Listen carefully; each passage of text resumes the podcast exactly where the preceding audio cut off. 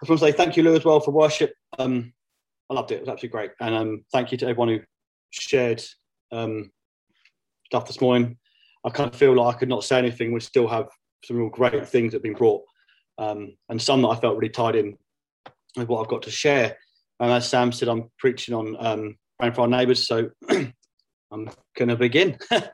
um, it's a bit different finding on Zoom. It's just like, where did I jump in? But I'm just going to jump in. So, um, 22nd of March 2017. This date may ring a bell to you, may not.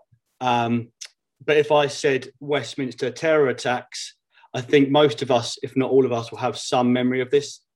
It may seem a strange place to start a preach, but bear with me.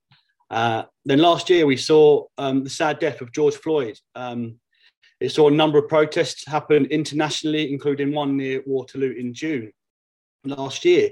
This particular Black Lives Matter march was met with conflict from a group of counter protesters looking to have their views heard and potentially cause an upset. And then finally, February 1993, an argument at a party ended up with a fatal shooting, seeing a 20 year old who was an only son die.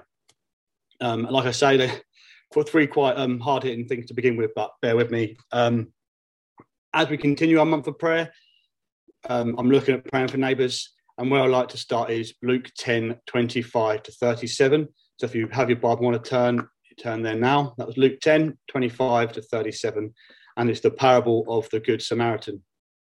As I read this, it may become clear where those three messages at the beginning were coming from. Um, but if not, I'm going to get to that anyway.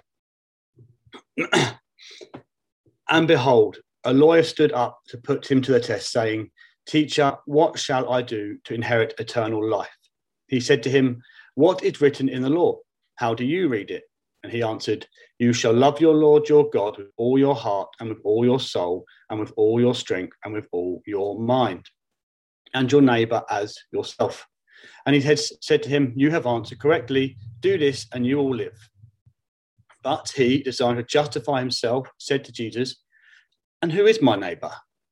Jesus replied, A man was going down for Jerusalem to Jericho, and he fell among robbers who stripped him and beat him and departed, leaving him half dead.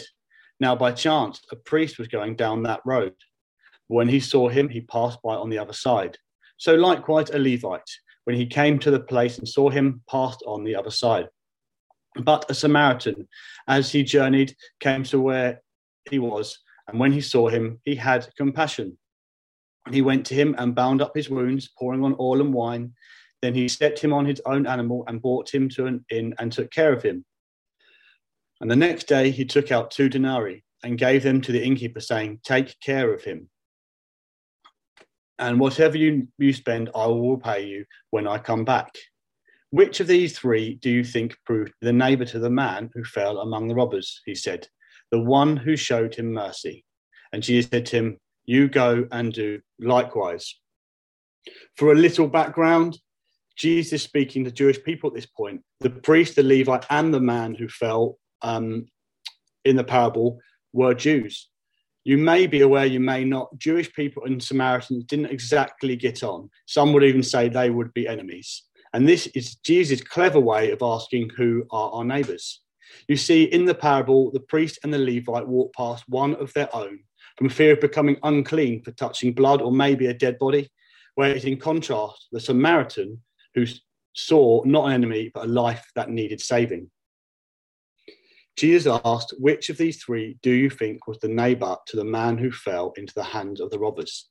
He then goes on to say, Go and do as he did one of my points today is to show us when we see the term neighbor in the Bible, it doesn't just mean our physical neighbors or friends and family and loved ones, but everyone.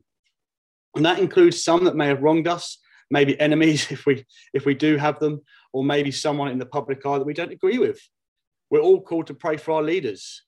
I know, in fact, that we have different political standpoints within our church. So it's fair to say there'll be many views and opinions around Boris um, whatever they are, we should be praying for him.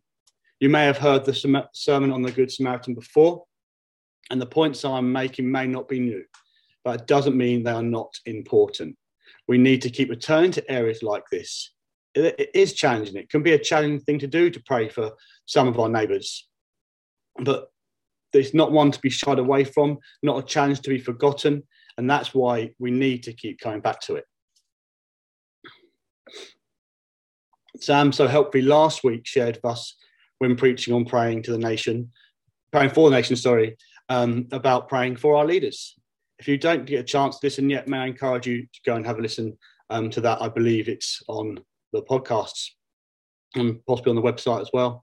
Um, I get mine straight to podcast, so I never have to go search for them. But um, now back to my opening: uh, a terror attack, a Black Lives Matter march, and a fatal shooting.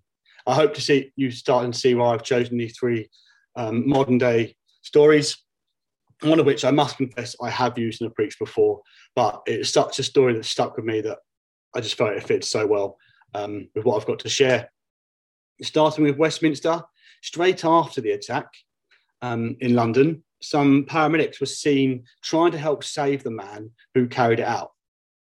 This was met with um, British citizen, citizens complaining about why our tax money being spent on saving this man. Some people saying you should just let him die. Um, he did pass, but that was um, how, how, this, this action was met. I found a really helpful comment made by a nurse in relations to the backlash. She said, As a nurse, I was taught my duty was not to judge, but to treat. Paramedics have a duty to save lives no matter what.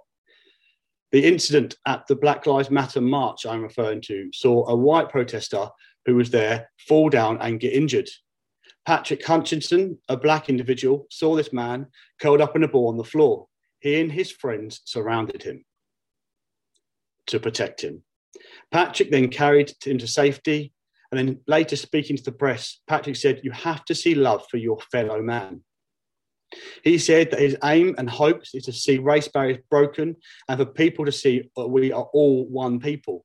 He worried in that moment before saving the injured party that news stories could quite easily ended up with white male dies during Black, Black Lives Matter protests. He knew that this would be detrimental to his mission and hopes for our future. In saving this man's life, he was not only able to save a life, but in uh, but protect the integrity of his overall goal. Finally, we come to the shooting. In 1993, a part, at a party, one young man, after an argument, murdered another. Fast forward now to 2010, the mother of the deceased and the, act, the offender himself, after serving his time, now live next door to one another.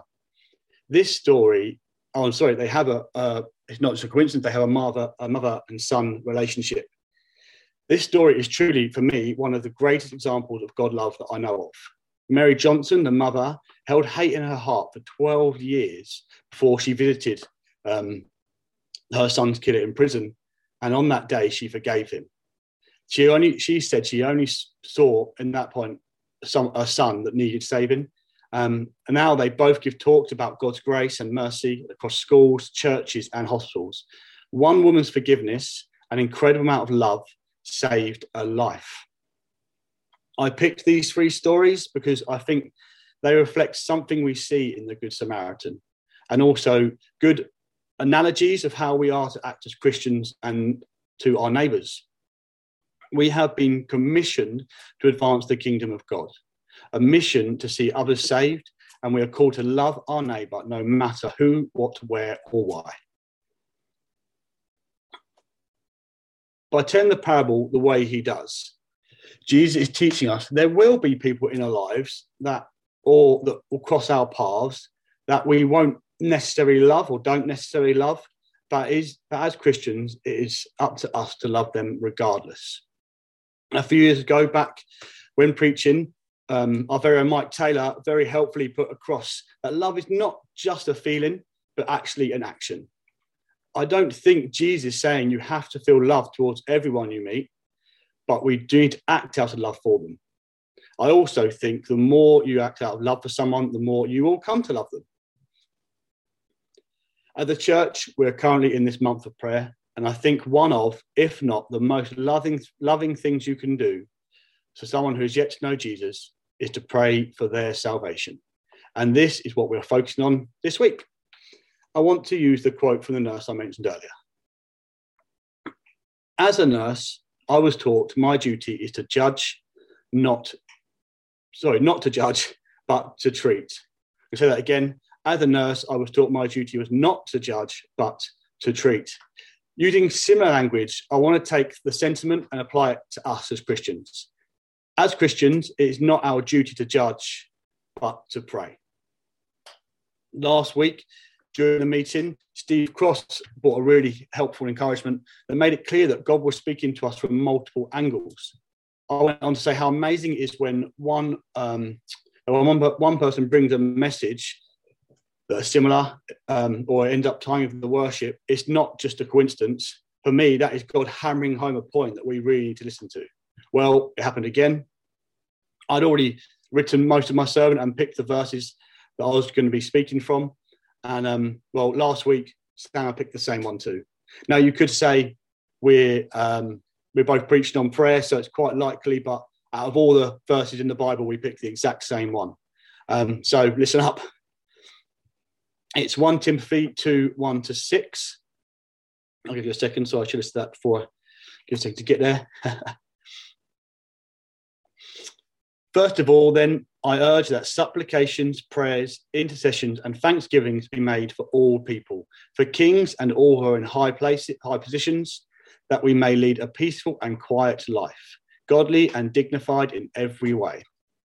This is good, and it is pleasing in the sight of God our Saviour, who desires all people to be saved and come to the knowledge of the truth. For there is one God, and there is one mediator between God and man, the man Christ Jesus who gave himself as a ransom for all, which is the testimony given at the proper time.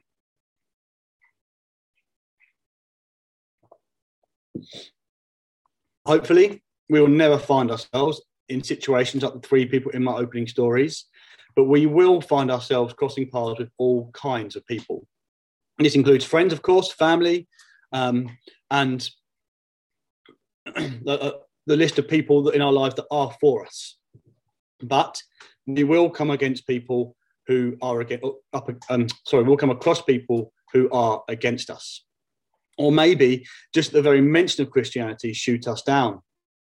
I worked for a guy um, that was against all religion. He thought anyone who had fallen for the lies of religion needed educating. He said things like this all the time anytime it got mentioned that I went to church or something on social media mentioned God or any God for that matter, he had something to say. It was extremely difficult to engage him in a proper conversation around Jesus.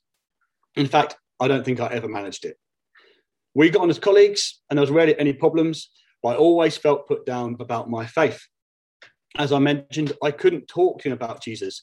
And it always ended very quickly and quite often with mockery what could I do for this man then? Pray. At this time, that is all I could do, but it didn't mean I should give up. As we know, prayer is powerful and God listens.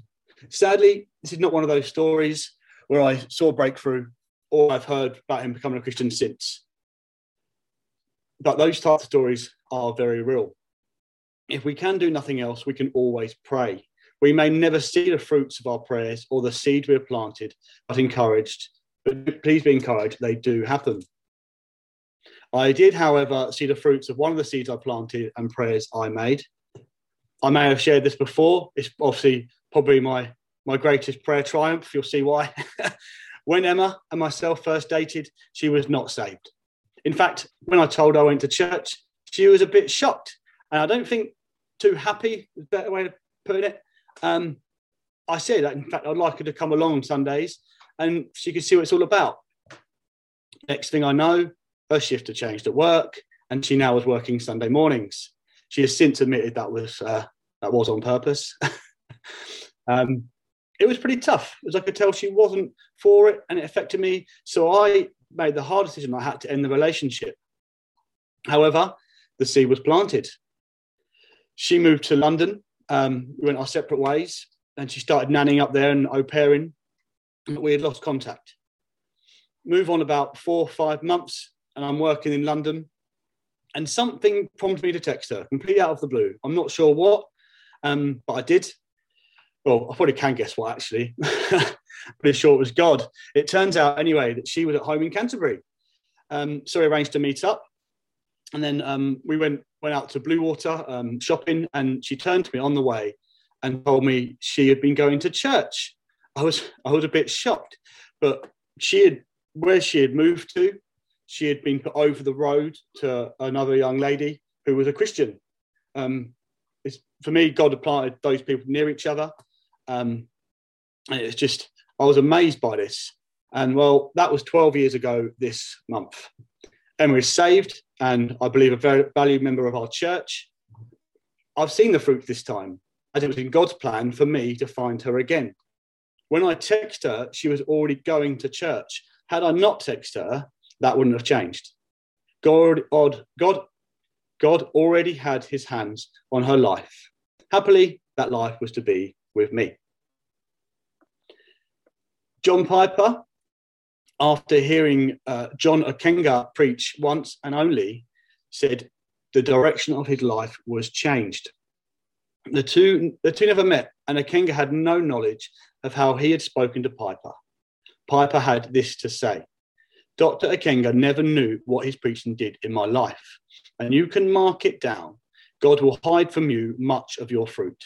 You will see enough to be assured of his blessing, but, sorry, but not so much as to think you could live without it. For God aims to exalt himself, not the preacher in his affair of preaching. Now, he is talking about preaching here, but it applies to many aspects of our Christian walk, including prayer. When we pray for the lost, our aim in prayer is not to exalt ourselves or see the fruits of our labour. It's purely out of love and to see that person saved. I know if everyone I prayed for and shared the gospel with got saved, I would feel pretty puffed up. As Piper said about preaching, God hides much of our fruit of our prayers. So we don't start thinking we can live without the blessing of God, or if anyone's any people's salvation is down to us. Jesus saves. That is it. We can't save. We have no way of getting someone into heaven. No amount of works we do can earn someone a place. What we can do is live as a witness, share the gospel, and pray. How then can we pray for the lost? Firstly, as I mentioned, there were some great messages shared during worship, and thank you, Lou, for that helpful message you shared of during worship of not needing to strive. God is not expecting us to have perfect prayers. He just wants us to pray, to talk to Him. That being said, though, Andy Moyle um, has some very helpful pointers, um, which he shared in the last video of the Take a Step initiative um, from Relational Mission. We went through Take a Step to the Church, and it was fantastic series of videos helping us to grow in confidence and sharing the gospel. They're available, still available on the Relational Mission website. Um, I'd highly recommend going through them if you haven't, or again, if you want to. Um, they're only short, three, five minute videos, and they're really good steps of um, growing us in confidence. Uh, when he was talking about prayer for salvation, he gave us three points. Pray for an open heaven over the people you encounter and for open hearts. Then pray for an open mouth to courage to speak up. Open heaven, open hearts, open mouth. When praying the points above, we are praying into three areas. When we are praying for an open heaven, we are praying for God to be at work in people's lives, for an outpouring of the Holy Spirit to be on them, not only them, but our nation, and for them and others to encounter God's love. We are then praying for the person that we're lifting up, um, that they have an open heart to receive the love and to receive the gospel. And finally, for ourselves, that we would have the courage to open our mouths. And when we get the opportunity to share the gospel or share some of God's love with that person, when we pray, it is God's spirit that works in people and it is God that saves. We pray for others' salvation out of love for them. And the above tips are not a formula. They're not something we can say that will work every time, but use them to grow in confidence when praying for your neighbours and be encouraged that God does listen. Paul says, First of all, then, I urge that supplications, prayers, intercessions, and thanksgivings be made for all people. I was speaking to Gordon Watson recently from Hope Church in Sittingbourne, and one thing he says when thinking of this topic, is how far can your heart stretch? Start by praying for your loved ones, your household, stretch to your physical neighbors. Start praying for your street as you walk down the road.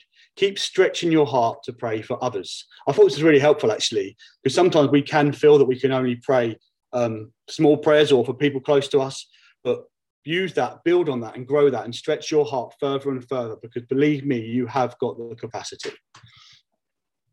So, as I come to finish, um, I urge you to keep praying for anyone and everyone.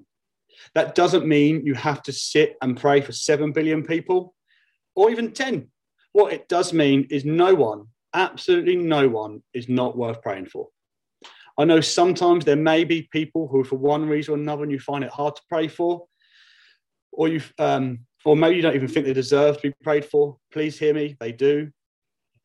If you find it hard to pray for someone, for one reason or another, start praying for yourself. Pray for strength and a way to deal with it. Pray for whatever it is that may be making this difficult. We thought um, it'd be a good idea to have a response today um, to pray into what we've heard. So, in a moment, uh, Sam will be splitting us into break room, breakout rooms so we can pray into open heaven, open hearts, and open mouths. Um, let's pray that the heavens are open to over those on our hearts and over Faversham. The, that the hearts are open to receive gospel, the gospel and that we would recognize opportunities to share the gospel and we would only and we would have open mouths and the courage to take these opportunities when they come our way finally let me say, uh, say this like the three people i mentioned at the beginning when you see someone see a life not just the person living it